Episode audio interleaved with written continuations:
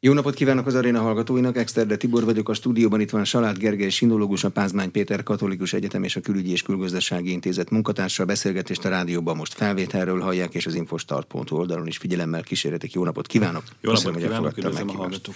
Mélységesen aggasztja Kínát az orosz-ukrán konfliktus kiszélesedésének veszélye, ezt a közelmúltban kinevezett kínai külügyminiszter hangsúlyozta, és megerősítette elődjének még a Müncheni biztonsági konferencián tett bejelentését, hogy majd az évfordulóra, már mint az orosz-ukrán háború évfordulójára Kína elő fog állni egy békekezdeményezéssel még azt maga az elnök fogja elmondani. Mire kell számítani, amikor ezt így megjegyzik kétszer is Kínától?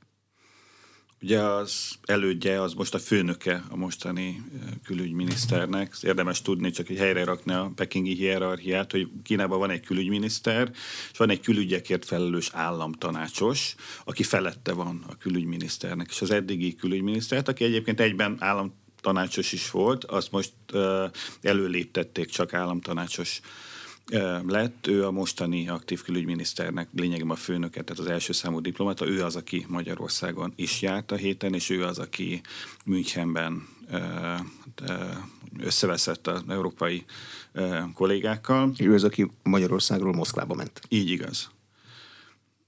És amit ők közvetítenek, tehát az, hogy Kína elő fog állni saját béketervel, ez nyilvánvaló valami olyasmit fog tartalmazni, hogy a felek üljenek le tárgyalni, az amerikaiak ne szállítsanak több, több fegyvert, a konfliktusokat békésen kell megoldani, mindez valószínűleg arra lesz jó, hogy lesz egy papír, amit tudnak majd lobogtatni, akár a kínaiak, akár a kínaiak és az oroszok, például az ENSZ-ben, hogy az esetleges más alternatív, esetleg nyugati vagy ukrán békejavaslatokkal szemben a fejlődő országokat, harmadik világbeli országokat föl tudják sorakoztatni maguk mellé vagy mögé. Tehát tulajdonképpen egyfajta ilyen zavarkeltésre jó. Én nem hinném, hogy ez a, a, a békejavaslat ez reálisan megvalósítható lesz. Mennyire szokott, a, ha Kína ilyet csinál, az konkrét lenni? Tehát valami menetrendet ír, vagy csak ilyen általánosságokat fog leírni, hogy legyen béke már? Én nem emlékszem olyanra, hogy a kínaiak előálltak volna egy hasonló konfliktusban konkrét béketervel. Ők ilyenkor ilyen szóvirágokkal szoktak dobálózni, tehát az, hogy bejelentették volna, hogy na itt egy béketerv, ilyen lehet, hogy volt, de az az igazság, én erre nem emlékszem, úgyhogy én is kíváncsian várom, hogy milyen lesz maga ez a dokumentum. Én nem hinném, hogy nagyon sok konkrétumot tartalmazna. A kínai felfogás szerint mire való egy ilyen dokumentum, ha azt maga az elnök jelenti be, számtalan más tisztségviselő is bejelentetni. Miért pont az elnök fogja csinálni? Hát ez ugye mind a belső, mind a külső propagandában, vagy kommunikációban azt jelenti, hogy a mi elnökünk az egy globális tényező. Kétségbe vonta bárki ezen a földgolyón? Hát eléggé meg volt sorozva mostanában a, a pekingi vezetés külföldiek által, tehát ők azért nagyon sokszor a kínaiak úgy érzik, hogy nem kapja meg Peking azt a tiszteletet, főleg a nyugati világban persze, ami járna neki. Tehát ezt kifele mutatják, hogy egyrészt egy potens, globális hatókörű, aki ilyen távoli, apró problémákkal is tud foglalkozni, mint az ukrán háború, és hogy abszolút a béke pártján áll, tehát hogy ha valaki itt békét fog csinálni, akkor az a Xi Jinping lesz. Ez nyilvánvaló nem így lesz, de ezt tudják kifele is, meg befele is kommunikálni, és ez nyilván a nyugati világban nem fog működni, de a fejlődő országok körében, akik egyáltalán nem sorakoztak fel a nyugati világ mögé az orosz-ukrán háború ügyében, ez a fejlődő országokban ennek lehet némi visszhangja. Ez hogy fog elképzelődni a fejlődő országok között? Kína, mint egy nagy dominó, amerre ő dől, akkor a fejlődő országok is utána fognak menni, és azt mondják, hogy igen, mi, úgy, mi is úgy gondoljuk, ahogy Kína. Hát bizonyára lesznek ilyenek is, de inkább itt egyfajta megosztó politikáról lehet szó, vagy taktikáról a kínaiak részéről, hogy például, hogyha az ENSZ elébe kerül egy bármilyen béketerv, akkor itt a kínaiak tudják lobogtatni, hogy de nekünk is van. Vagy esetleg ők viszik be az ENSZ közgyűlés, vagy bármilyen ENSZ bizottság elé az ő béketervüket, akkor ugye ők határozzák meg a napi rendet. Mennyire távoli és mennyire apró Kínának Oroszország ukrajnai háborúja? A háborúnak a jelentőségét, tehát az, hogy itt azért nem egy egyszerű orosz-ukrán háborúról van szó, hanem itt a jelenlegi világrend összeomlásának, vagy legalábbis recsegésének, ropogásának egyik tünetéről van szó. Nyilvánvalóan a kínaiak is felismerik. Most az, hogy éppen a Bakmutba ki foglalta el a szomszéd utcát, vagy ki nem foglalta el, ez valószínűleg kevésbé érdekli őket. Tehát az ilyen taktikai, vagy a, a harctéren zajló események nyilván a katonaságukat, meg a katonai szakértőket érdeklik, hiszen rengeteget lehet tanulni abból, ami folyik, de, ugye, de ez azért a politikai döntéshozatalban kevesebb szerepet játszik, de az, hogy globálisan rendeződik át a világ, vagy legalábbis ők azt remélik, úgy látják, hogy rendeződik át a világ, és ennek egy tünete a, az orosz-ukrán háború ezt pontosan látják, és hát nyilvánvalóan emiatt azért nagyon odafigyelnek rá. A belső kommunikációban viszont ez kevésbé jelenik meg, tehát hogy az ember megnéz egy kínai napilapot, vagy egy hírportált, ott a címoldalon nem nagyon szerepelnek az ukrajnai események. A világ átrendeződése, ami eddig ebben a háborúban történt, ez a kínaiaknak a kedvére van, és azt mondják, hogy ez egy lehetőség, vagy inkább veszélyként élik meg?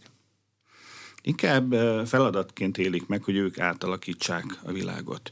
Ezt egyébként nem, nem, nem nagyon rejtik véka alá. Ugye a háború kitörése előtti hetekben Xi Jinping és Putyin találkozott, ott kiadtak egy közös dokumentumot, amit aztán nem e, keltett nagyobb hullámokat, meg itt a háború, és mindenki azzal foglalkozott. Ebbe szépen leírták, hogy ők egy multipoláris világot szeretnének, ahol minden nagy hatalom, minden pólus megkapja azt, ami jár neki, ahol a globális ügyekről globálisan döntenek, és senki nem gyakorol hegemóniát. Itt a hegemónia az mindig az amerikai hegemóniának egy ilyen, e, hogy mondjam, kifejezése, hogyha nem nevezik meg, akkor is mindig az, az amerikaiakról van szó. Tehát ez feketén-fehérre le vannak írva, hogy ők egy olyan világot akarnak, ahol nem Amerika és a nyugat szabja meg a szabályokat. Ebbe az oroszok is egyetértenek, a kínaiak is egyetértek. Egyébként az indiaiak is, meg a fejlődő világnak a nagy része is egyetért, és azóta is egyébként ezt hangsúlyozzák a kínaiak, hogy ők egy multipoláris, hegemónia nélküli világot akarnak.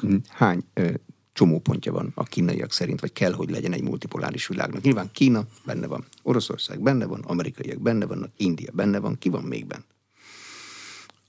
Nyilván ö, nem mondanak soha konkrét számokat, és nem szokták megnevezni, hogy kikre gondolnak ö, pólusként. Indiaiakban nem vagyok benne biztos, hogy szeretnék, hogy önálló ö, pólus legyen. Ugye a, a BRICS országokat összességében, meg egyenként is, hát ilyen legalábbis regionális pólusként tartják számon. Itt ugye még Dél-Afrika van ebben benne, meg Brazília az eddig felsoroltakon kívül.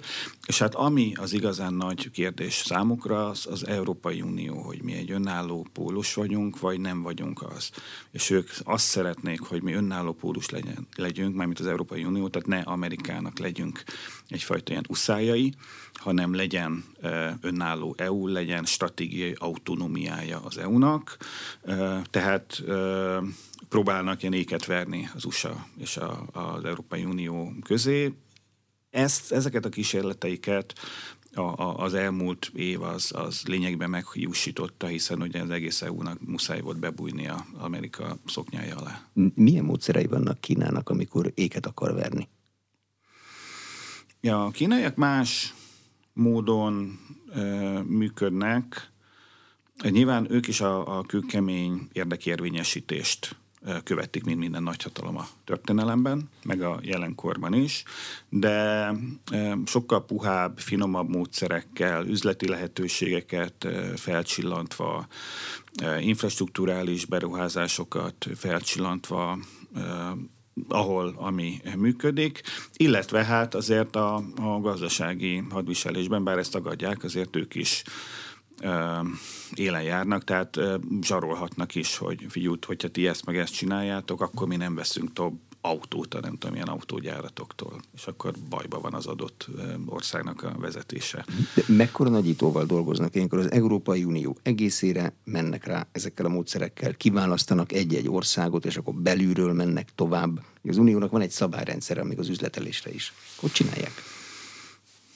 Nekem az az érzésem, hogy nem értik teljesen az EU-nak a működését a kínaiak, mi sem mindig egyébként, Bonyolult de is. a kínaiak különösen, és hát ugye ez azért is nehéz, mert teljesen más, hogy mi van leírva a különböző szabályokban, meg teljesen más, hogy gyakorlati életben mi működik. Azért egy idő után rájöttek, hogy a németekkel kell a dolgokat letárgyalni, meg esetleg még a franciákkal, amíg a britek benne voltak még velük, még velük is. Tehát nagyon sokáig ilyen párhuzamos kommunikációt folytattak egyrészt az EU vezetőkkel, másrészt pedig a nemzetállami vezetőkkel, amikor lehetett, próbálták őket kijátszani, aztán arra is rájöttek, hogy az EU is játszik azzal, hogy a kellemetlen ügyeket kiszervezik az EU-s vezetőknek, akiknek ugye nem kell közvetlenül elszámolni a választóknak, a kellemesebb bizniszeket, megállapodásokat, meg a nemzetállami vezetőknek, de, de egyelőre elég kaotikus a, a kínai EU-s kapcsolat, amit az is hogy leginkább az indokol, hogy az EU-nak nincsen egy Kína stratégiája, tehát nincsen egy egységes se elviekben se leírva egy dokumentum, amiben le lenne írva, hogy mi mit akarunk Kínától, és azt milyen módon akarjuk elérni. De van, amikor egy országnak sincs a cseheknél például a miniszterelnök meg az elnök az időnként teljesen ellentétes Kínával kapcsolatos mondatokat mond. Így Szegény igaz, kínaiak a, hogy igazodjanak el? Hát és ez a, ugye a kínai rendszeren szocializálódott emberek számára ez nagyon nehezen értelmezhető. Mi Kínának az érdeke az orosz-ukrán háborúval kapcsolatban, amikor látja, mit kíván elérni, amikor bármilyen lépést is tesz? Én azt gondolom, hogy az első számú érdeke az az lenne, hogy legyen vége a háborúnak, mert bár bizonyos hasznokat tudott realizálni, mondjuk olcsóban tud orosz energiahordozókhoz jutni, vagy pedig Oroszország hát jobban ki van neki szolgáltatva, tehát még inkább eltolódik az ő hierarchikus viszonyuk, de azért alapvetően legalábbis az eddigi évtizedekben a Kínának a stratégiája az egyetemen a belső fejlődésre és a stabilitásra koncentrált. Tehát miközben a nyugati médiában azért úgy próbálják feltüntetni Kínát, hogy itt egy szörnyű, agresszív, terjeszkedő nagyhatalomról van szó. Hogyha megnézzük, hogy mit csinált, hogy nyilván a saját perifériáján természetesen kőkeményen érvényesíti az érdekeit, hogyha erről van szó, akkor erőszakkal is. De a nemzetközi térben ő azért a miután a globalizációnak a legnagyobb nyertese volt, és még vannak olyan tartalékok a globalizációban, amiket, vagy olyan lehetőségek a globalizációban, amik még fontosak lehetnek Kína számára, ő ezért a globalizációnak a fenntartását, tehát a blokkosodásnak az elkerülését, a biznisznek a, a folytatódását és a már említett, tehát ilyen puha kínai módszereknek, kereskedelemnek, befektetéseknek, egyebeknek a terjesztését növelését, fejlesztését tartja a fő érdekének, és ebbe az a háború ez eléggé belerondít. Viszont nyilvánvalóan nem Kínán múlik, hogy véget ér ez a háború, tehát ezért alkalmazkodnak az, ahhoz a helyzethez, ami van. Tehát ez ideális számukra az lenne, hogyha vége lenne, de hogyha nincsen vége, akkor megpróbálják abból a helyzetből, ami van, kihozni a maximumot. De miért megy rosszabbul az üzlet Kínának, amikor hozzá képest egy kis területen megy a háború. Érintik a szankciók, vagy tartattól, hogyha ezt meg azt lépi, akkor majd fogják érinteni, de az oroszokkal remek üzleteket bonyolítanak most. Olcsón vesznek tőlük.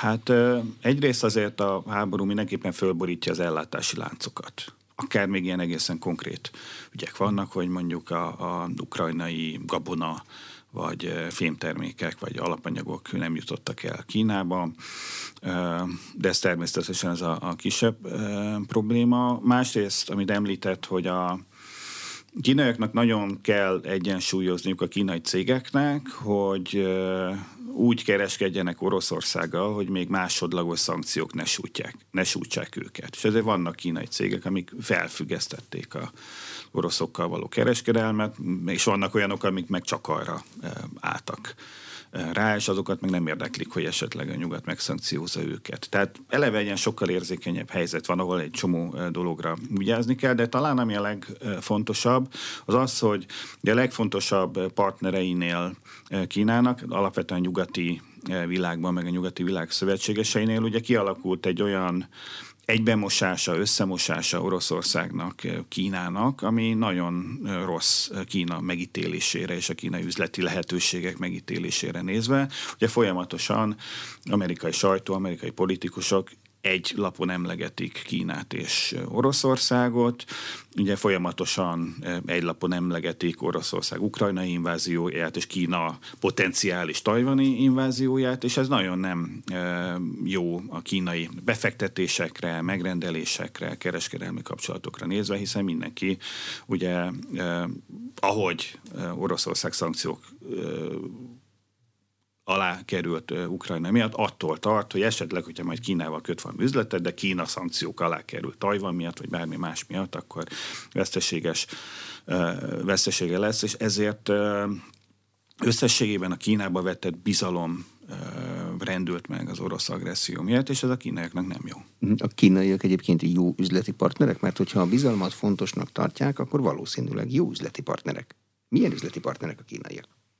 Hát um, kemények, tehát Uh, nyilván minden uh, tranzakcióból a maximális hasznot szeretnék kihúzni. Tehát minden a, jó üzletember ezt akarja nyilván. Így igaz, viszont hogyha kialakul egy hosszú bizalmi kapcsolat egy kínai üzleti partnerrel, akkor az tényleg hosszú bizalmi kapcsolat lesz. Ehhez idő kell, mert azért egy picit másképp kommunikálnak, meg másképp működnek a kínaiak, de hogyha sikerül olyan üzletet kötnünk velük, amiről tudjuk, hogy nekik is az érdekük, annak a fenntartása, akkor kifejezetten jó megbízható üzleti partnerek tudnak lenni. Az időről még lesz majd a beszélgetésben szó, de visszatérve a háborúra, milyen Oroszország érdeke Kínának a háború után erősebb, gyengébb, ugyanezen a szinten álló. Hogy képzelik el a kínaiak az ideális Oroszországot?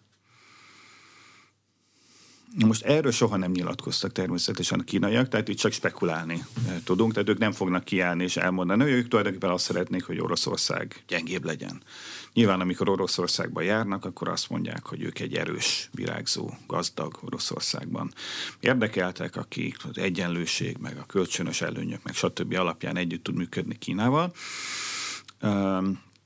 Én azt gondolom, hogy egy a jelenlegi a gyengébb Oroszország nem igazán érdekük, mert az ő hierarchikus viszonyuk az, az ugye ugyan még jobban eltolódna Peking felé, és még, még inkább beszorulna Peking alá Moszkva, de ez azért a fő fronton, tehát a kínai, amerikai vagy kínai nyugati frontvonalon inkább hátrány lenne a kínaiaknak, mint előny. Tehát én azt gondolom, hogy ők alapvetően egy viszonylag erős, akár a mostaninál erősebb Oroszországban érdekeltek, aki viszont nem túlságosan erős ahhoz, hogy a fejükre nőjön és elkezdjen mondjam, nélkülük, vagy velük való egyeztetés nélkül politikát folytatni. De azért nem érdeke csak, hogy ilyen homokozói gondolatmenetet próbálják, vagy az alapján próbálják meg, de azért nem érdekel Kínának egy sokkal gyengébb Oroszország, mert akkor a nyugat minden ereje rá irányulna? Mint fő ellenségre, vagy, vagy miért? Azt hiszem, az, a, az, a, az az érzésem, hogy tényleg nagyon hasonlít egy homokozóra a nemzetközi politika. Lehet, hogy ezért most a kollégáim le fognak szólni, de amit ön mondott, az, az nem spekuláció, tehát ezt kínaiak konkrétan kimondták, kínai politikai elemzők, tanácsadók, kínai ilyen nemzetközi kapcsolatokkal foglalkozó folyóiratokba, konferenciákon, egyebekben, ezt teljesen nyíltan, explicit módon kimondták, hogy nekik a fő riválisuk az a nyugat, természetesen azon belül elsősorban az Egyesült Államok. Ehhez nekik szövetségesre van szükségük, és minél erősebb az a szövetséges, amíg nem túlságosan erős természetesen, annál jobb, mert hogyha Oroszország elbukik, akkor a következők ők lesznek a sorban. Ezt egyébként valószínűleg jól is látják, mert az amerikaiak sem rejtik féka alá, hogy tulajdonképpen ez a tervük, hogy először Oroszországot bedöntik, vagy legalábbis rendkívüli módon meggyengítik, és akkor utána jöhet az igazi nagy falat Kína. A kínaiaknak van arról elképzelése, hogy őket milyen módszerekkel lehetne egyáltalán bedönteni, mert Magyarország méretből nézve el sem tudom képzelni, hogy mivel lehetne Kínát akár csak megszorongatni is. Hát folyamatosan tapasztalják, hogy szorongatják őket. Ilyen például a technológiai blokkád, azért a legfejlettebb mikrocsippekhez nem tudnak hozzájutni. most már jó ideje, ami a kínai high-tech szektornak, amire ugye épül rengeteg minden dolog, óriási károkat okoz. Ez egy olyan dolog, ahol ami, ami nagyon fáj nekik. Ugye a kereskedelmi háború is még zajlik, amit még Trump kezdett el annak idején amerikai résztől, ez azóta se zárult le, tehát kínai termékeknek a kereskedelmét amerikai védővámok nehezítik. A nyugati, japán, stb. cégeknek az esetleges elköltözése Kínából, az is azért fáj a kínai gazdaságnak, illetve hát egy olyan stratégiai bekerítés zajlik ott azért Kína körül, ami nagyon korlátozza a mozgásterületüket. Területüket. Tehát ugye Japánba, Dél-Koreába amerikai csapatok állomásoznak, folyamatosan kelet-kínai, dél-kínai tengeren ott járőröznek az amerikai hadihajók, repülőgépek, ott van ugye Tajvannak a, a kérdése, és hát az amerikaiak nagyon aktívak Indiában is, Vietnámban is, tehát próbálnak egy ilyen kordonszanitert vonni Kína köré, ami a stratégiai mozgásterét a kínaiaknak nagyon korlátozza. Tehát bőven vannak az amerikaiaknak olyan eszközeik, hogy megnehezítsék a kínaiak dolgát, és egy esetleges nyílt konfliktus esetén olyan jellegű szankciók, amik Oroszországot érték, azért Kínát is nagyon helyzetbe, nagyon nehéz helyzetbe hoznák. Aztán az más kérdés, hogy minket is, meg a, a, aki kiveti a szankciót, azokat is, de, de azért tudják a kínaiak, hogy itt elég komoly károkat lehet nekik okozni. Én azt nem hinnem, hogy megroppantani meg lehetne őket, de az, hogy a fejlődésüket rend, jelentősen lelassítani lehetséges lenne, az, az szerintem simán benne van a pakliban.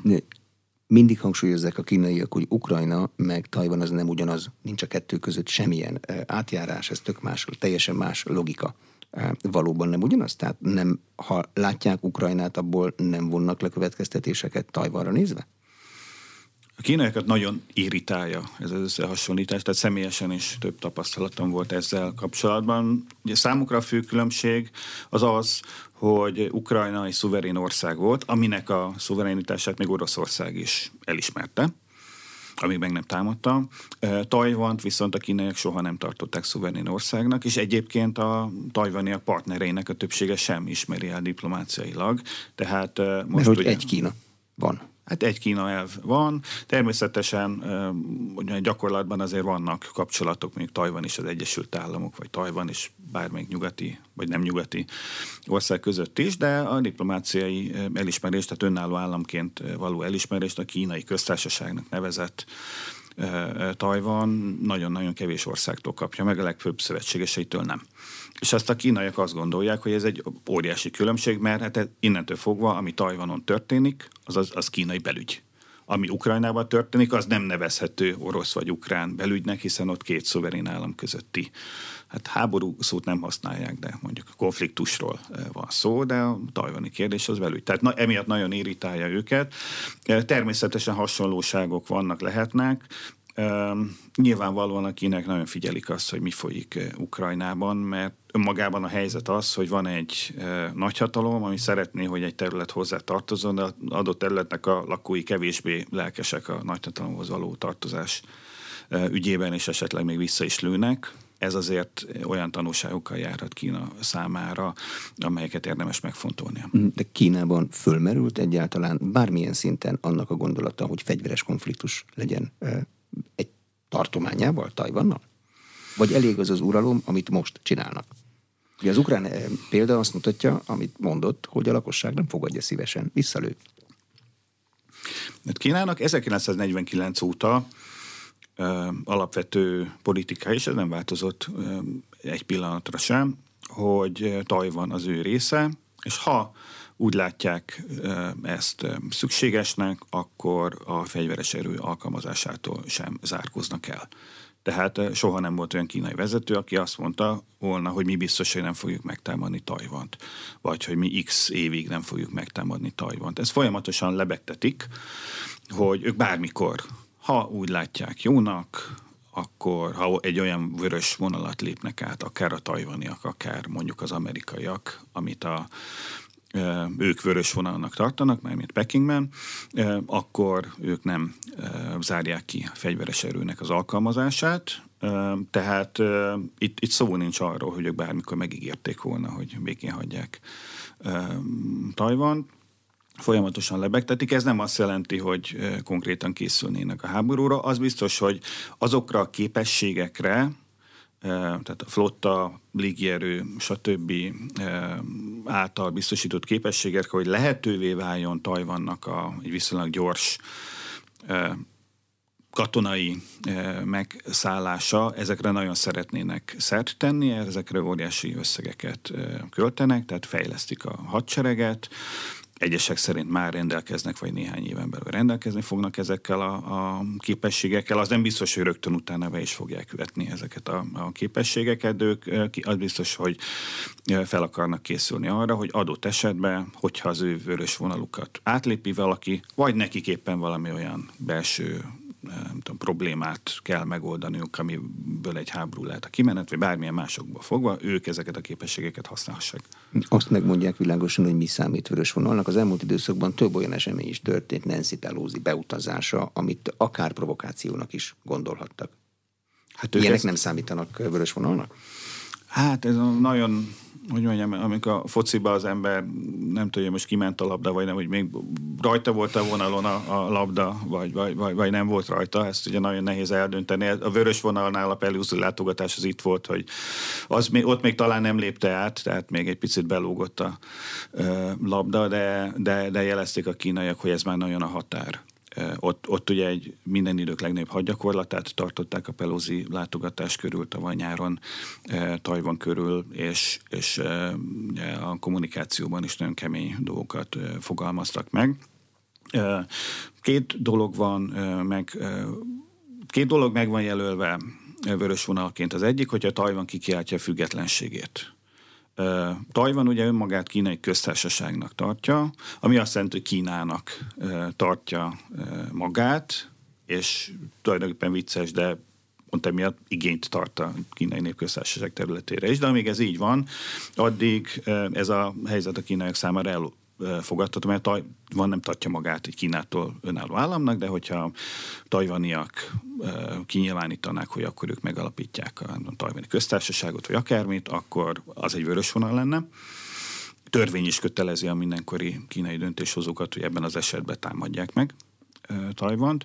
A másik vörös vonal pedig az, hogyha úgy érzik, hogy külső erők olyan módon beavatkoznak a tajvani ügyekbe, hogy az felborítja a jelenlegi helyzetet. És, és itt jön be mondjuk egy amerikai Ugye Nancy Pelosi, ő a harmadik számú amerikai közjogi méltóság volt, egy elnöki látogatás az még az egész biztosan vörös vonal lenne, tehát hogyha mondjuk Biden elmenne uh, Tajvanra, akkor uh, szerintem nagyon nehéz lenne kizárni egy háborúnak lehetőségét.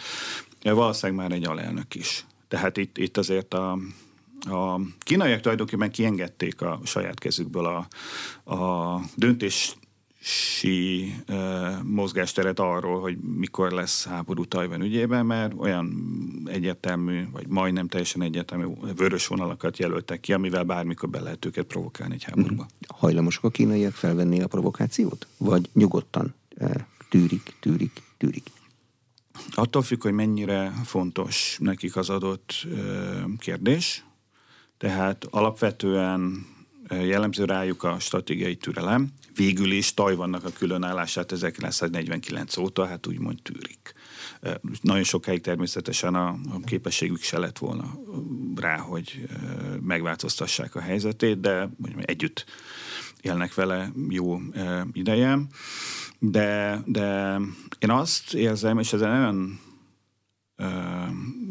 olyan borulátásra okot adó fejlemény, vagy aggasztó fejlemény, hogy a saját szuverenitási ügyeiket, vagy a számukra fontos ügyeket, például Tajvannak a hovatartozását érintő ügyekben egyre türelmetlenebbek, egyre agresszívabbak, egyre határozottabbak, és egyre inkább kezdenek igazi nagyhatalomként viselkedni, és hát az igazi nagyhatalom annak az egyik ismérve, hogy nem olyan nagyon türelmes az őtérő provokációkkal szemben. Hm, tehát miért megfelelő képességei lesznek, valószínűsíthető, hogy kevésbé fogja tűrni a provokációkat? Így kell elképzelni? Én azt gondolom, hogy igen, legalábbis jelen pillanatban ebbe az irányba mozog az egész, nem csak a kínai politika, hanem a kínai közvélemény is. A kínai közvélemény egyébként érzékeny Tajvan kérdésére?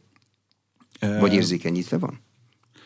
Hát 49 óta érzékenyítik, úgymond, tehát a kínaiak lényegében százszázaléka meg van arról győződve, hogy Tajvan az Kínának az ősi területe, soha nem volt önálló állam, az, az hozzájuk tartozik. Ez nem azt jelenti, hogy a kínaiak százszázaléka azonnal nem tudom, megtámadná Tajvant, vagy nem azt jelenti, hogy nem gondolnák azt, hogy Tajvan egy jó hely lenne, vagy nem tudom, a tajvani popzene, vagy a tajvani nem tudom, filmek vagy sorozatok azok kifejezetten jók, tehát nem ellenségként tekintenek Tajvanra, de ők azt gondolják, hogy, hogy ha külső erő próbál ebbe a Tajvan ügybe beavatkozni, nyilván az amerikaiak értik ez alatt, akkor bizony ott a saját vezetésüknek kőkeményen föl kell lépni. Van egy ilyen úgy oldják fel ezt a kognitív diszonanciát, hogy a tajvaniak ugye nem olyan nagyon akarnak a népköztársasághoz tartozni, míg a kínaiak azt gondolják, hogy hozzájuk tartoznak, hogy folyamatosan tajvani függe, egyes tajvani függetlenségpárti erőkről eh, szoktak beszélni, tehát azt gondolják, hogy tajvaniak semmi probléma nincs, csak vannak bizonyos erők a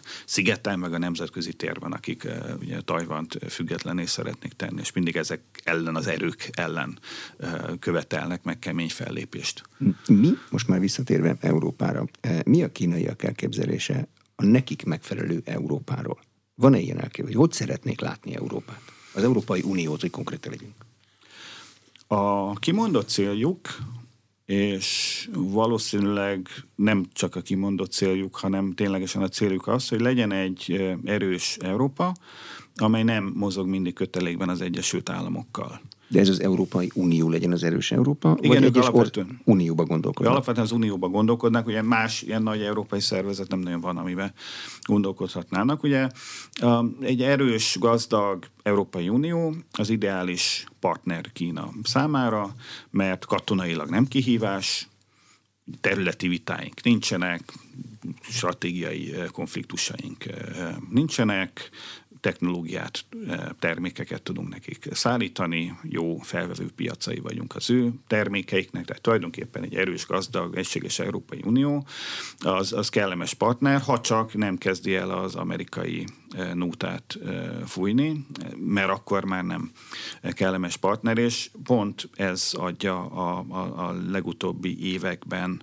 az EU-Kína kapcsolatok megromlásának a fő okát, hogy, hogy egyre inkább az amerikai narratívát kezdtük el mondani, követni, súlykolni Kínával kapcsolatban, minden a csodálkoztak, mert ők úgy vannak vele, hogy azt így értik, hogy az amerikaiakkal neki konfliktusaik vannak, hát ott konkrétan ilyen stratégiai konfliktusaik vannak az ázsiai csendes óceáni térségben, de az EU-val ilyenjük nem lehet, hogy mi miért megyünk bele, miért hagyjuk magunkat, hogy belevonjanak minket egy ilyen eh, hidegháborúba. Aztán az ukrán háború eh, teljesen ráerősítette erre, itt már említettük, hogy az orosz-kínai tengelyt nagyon próbálja összenyomni a, a nyugati média, illetve politika. De mi számít a kínaiak fülében eh, az amerikai nótában a legrosszabbnak az emberi jogok, az üzleti viták?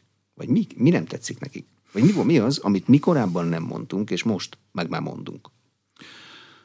A legjobban a kínaiakat a belügyeikbe való beleszólás, beavatkozás irritálja.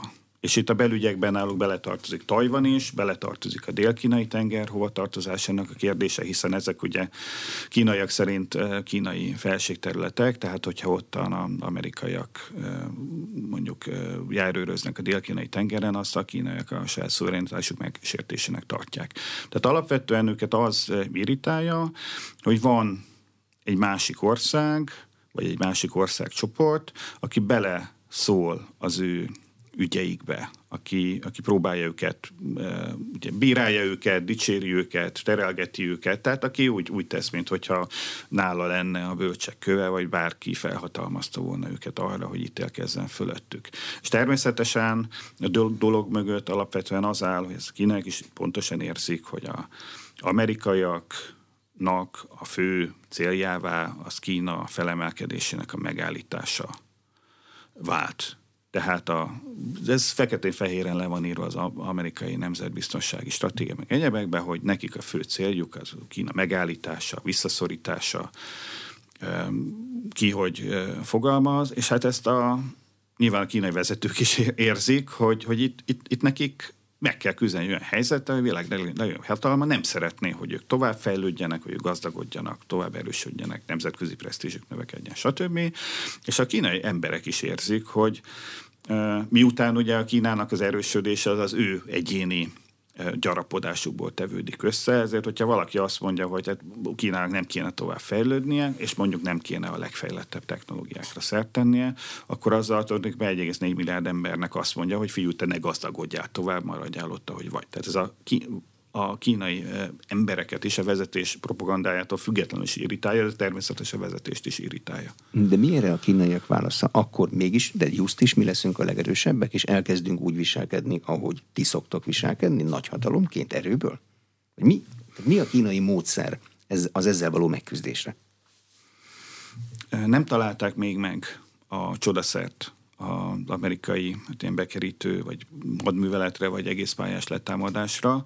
Tehát azt, azt kell mondanom, hogy elég bénán próbálnak sok tekintetben küzdeni ez ellen, különösen a nyugati világban nagyon esetlenül mozognak. A kommunikációs offenzívával semmiképpen nem tudnak mit kezdeni. Egyébként meg ugye azt tudják csinálni, hogy járják a világot, Ugye a világ nem csak a nyugati világból áll, hanem ott van Afrika, Dél-Kelet-Ázsia, Dél-Amerika, és akkor elmondják a helyi vezetőknek, a helyi eliteknek, hogy ö, mi nem kérünk tőletek igazából semmit, mi nem kérjük azt, hogy szakítsátok meg a kapcsolatokat az Egyesült Államokkal, de felajánlunk nektek ilyen-olyan hitelt, hogyha ott szükségetek van egy gátra, majd mi fölépítjük, hogyha szükségetek van, nem tudom, új kórházi berendezésekre majd mi szállítjuk, de elünk remek üzleteket lehet kötni, és mi semmiféle feltételt nem támasztunk a gazdasági, meg, egy, meg kulturális, meg tudományos, meg egyéb együttműködésekhez szembe az amerikaiakkal. És ez a helyi eliteknek ez nagyon sok helyen tetszik. Ugye IMF, vagy nagy nemzetközi szervezetek sokszor csak úgy adnak hitelt, hogyha az mindenféle politikai elvárások is teljesülnek, kínaiaknak ilyennek nincsenek, és akkor e, ezzel a kínaiak tudnak operálni a nyugati világon kívül, de hát néha még a nyugati világon belül is. Mm, és akkor a nyugati világon belül ezzel a maguk javára fordítják az ottani politikai eliteket, vagy az ottani politikai elitek azt mondják, hogy hát most jól átvertük a kínaiakat, de amikor már erre nem lesz szükségünk, akkor majd megint visszatérünk oda, ahova tartozók vagyunk. Azt nem gondolom, hogy azt gondolnak, hogy átverték a kínaiakat. Az a nyugati világ az nagyon az nagyon nyugati és nagyon erős Amerikának a befolyása, tehát olyan még nem nagyon történt meg, hogy még egy nyugati ország átállt volna a fontos stratégiai dologban a kínaiak oldalára. Ugye ebben a ezen a területen Magyarország jár egy külön utat, de azért az igazán fontos ügyekben Magyarország is a, a nyugati világnak a része, tehát most ilyen, ilyen jelképes EU határozatokat szoktunk megvétózni Kínával kapcsolatban, fontos ügyekben még nem nagyon mentünk szembe Kínával, a többi nyugati ország meg még kevésbé se, tehát nyugaton nem igazán sikeres.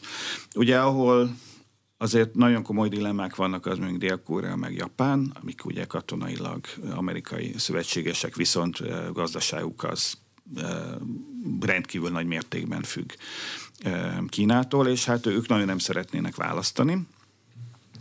A, a nem nyugati szövetséges világban ott meg azért elég nagy sikereik vannak a, a kínaiaknak abban az ügyben, hogy ők nem átállítani akarják ezeket az országokat a maguk oldalára, hanem fel akarnak nőni ezekben az országokban a, a nyugatiak mellé. De a nem nyugatbarát Kína szövetséges országok azok feltakarnak ugyanúgy Kína fölé, mint ahogyan a kínaiak szemében Európa az Egyesült Államok mögé?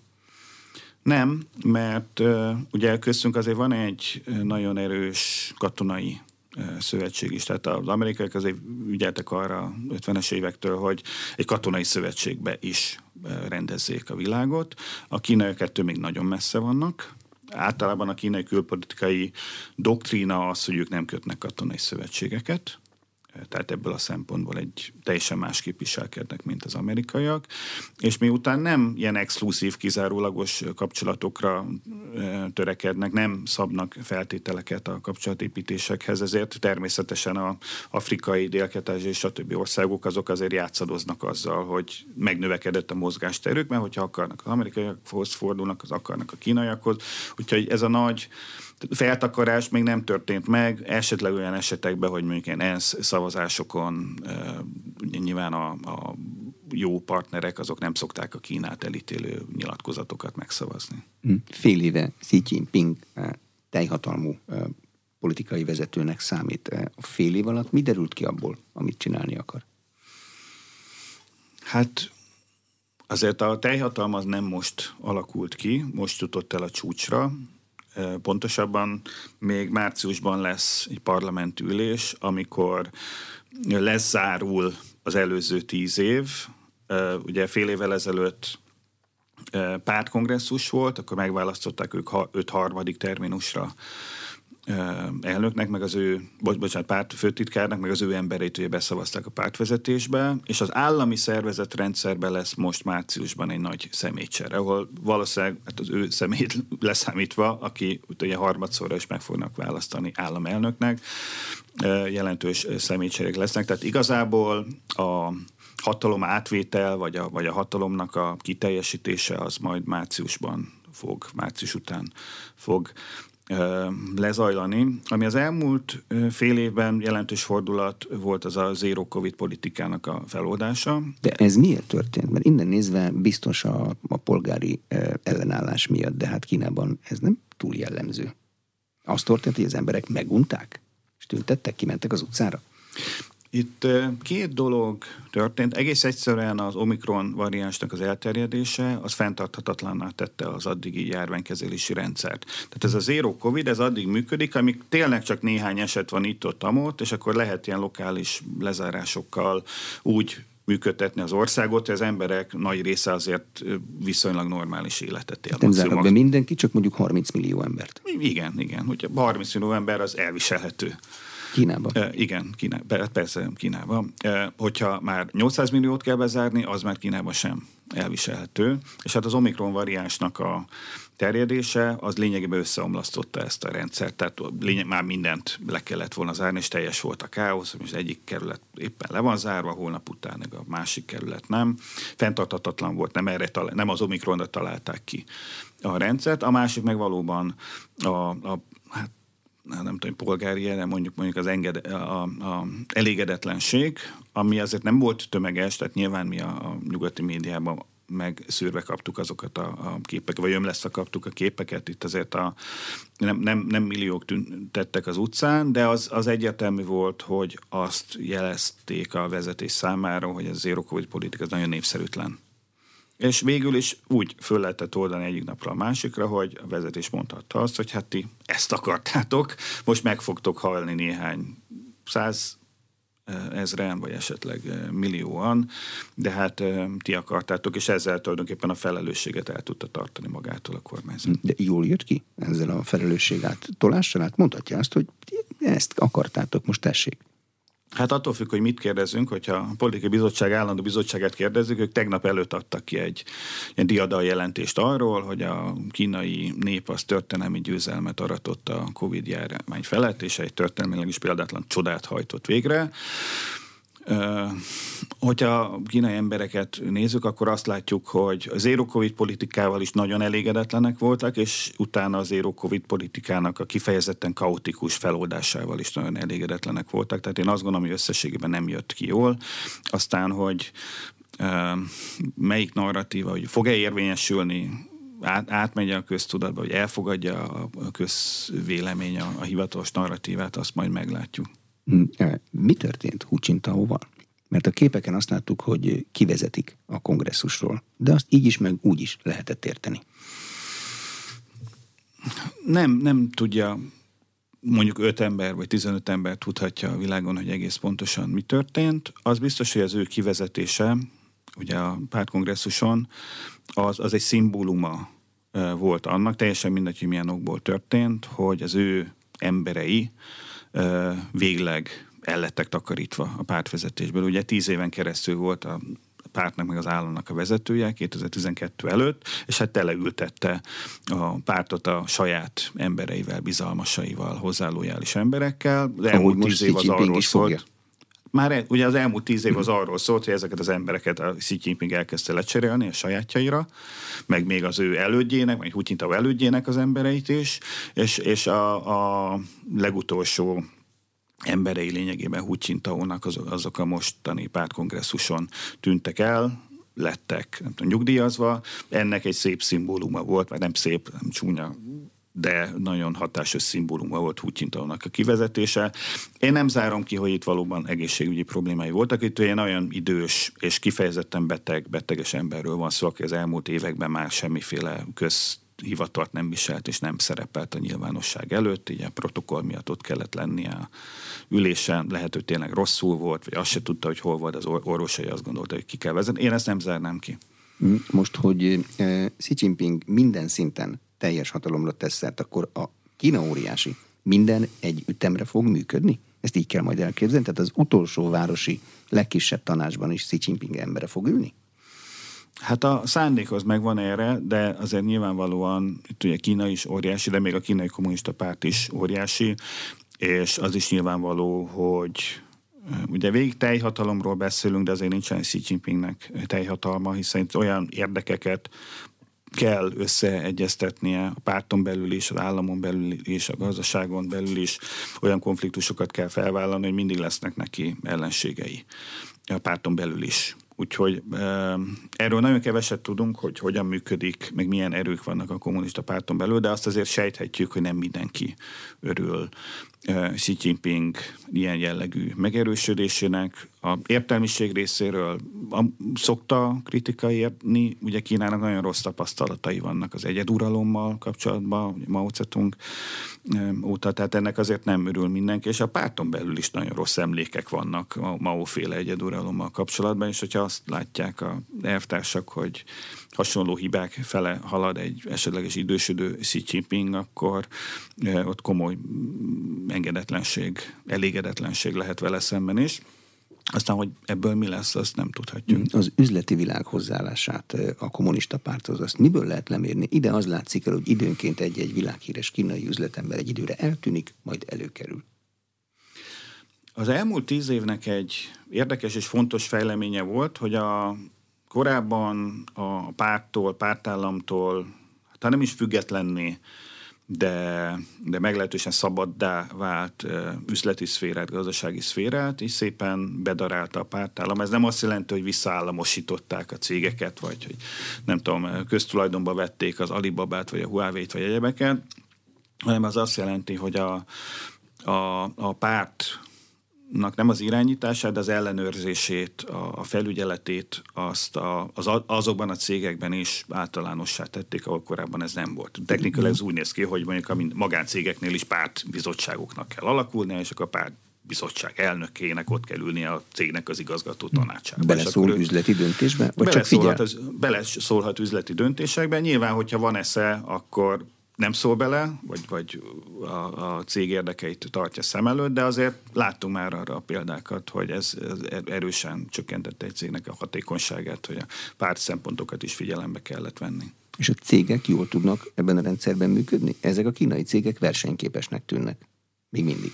Marad is?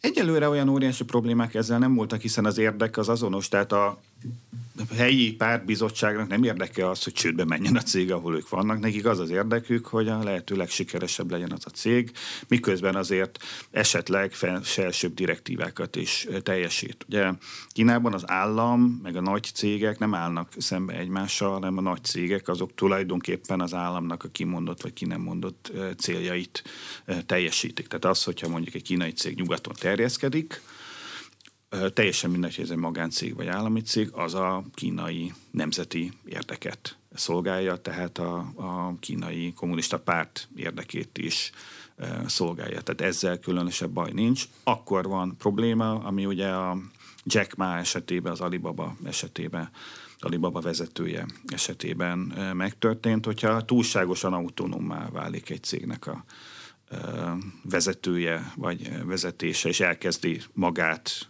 a pártól független szereplőnek képzelni.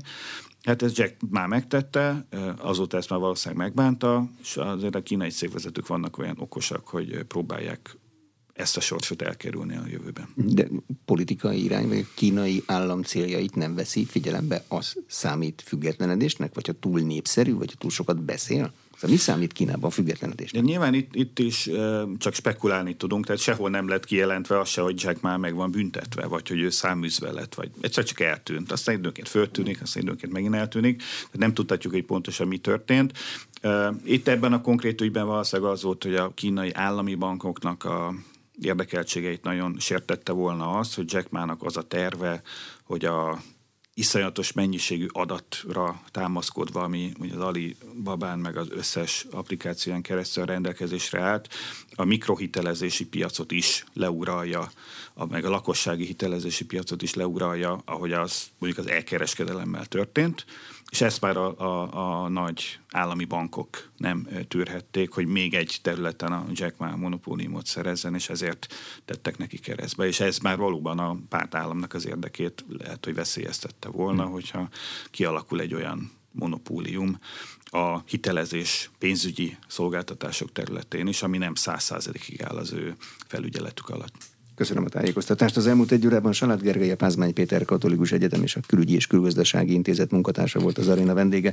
A műsor elkészítésében Módos Márton főszerkesztő vett részt. A beszélgetést az Inforádióban most felvételről hallották, és az infostart.hu oldalon is figyelemmel kísérhetik. Ha érdekesnek találták, kérem iratkozzanak fel az Inforádió YouTube csatornájára. Köszönöm a figyelmet, Exterde Tibor vagyok.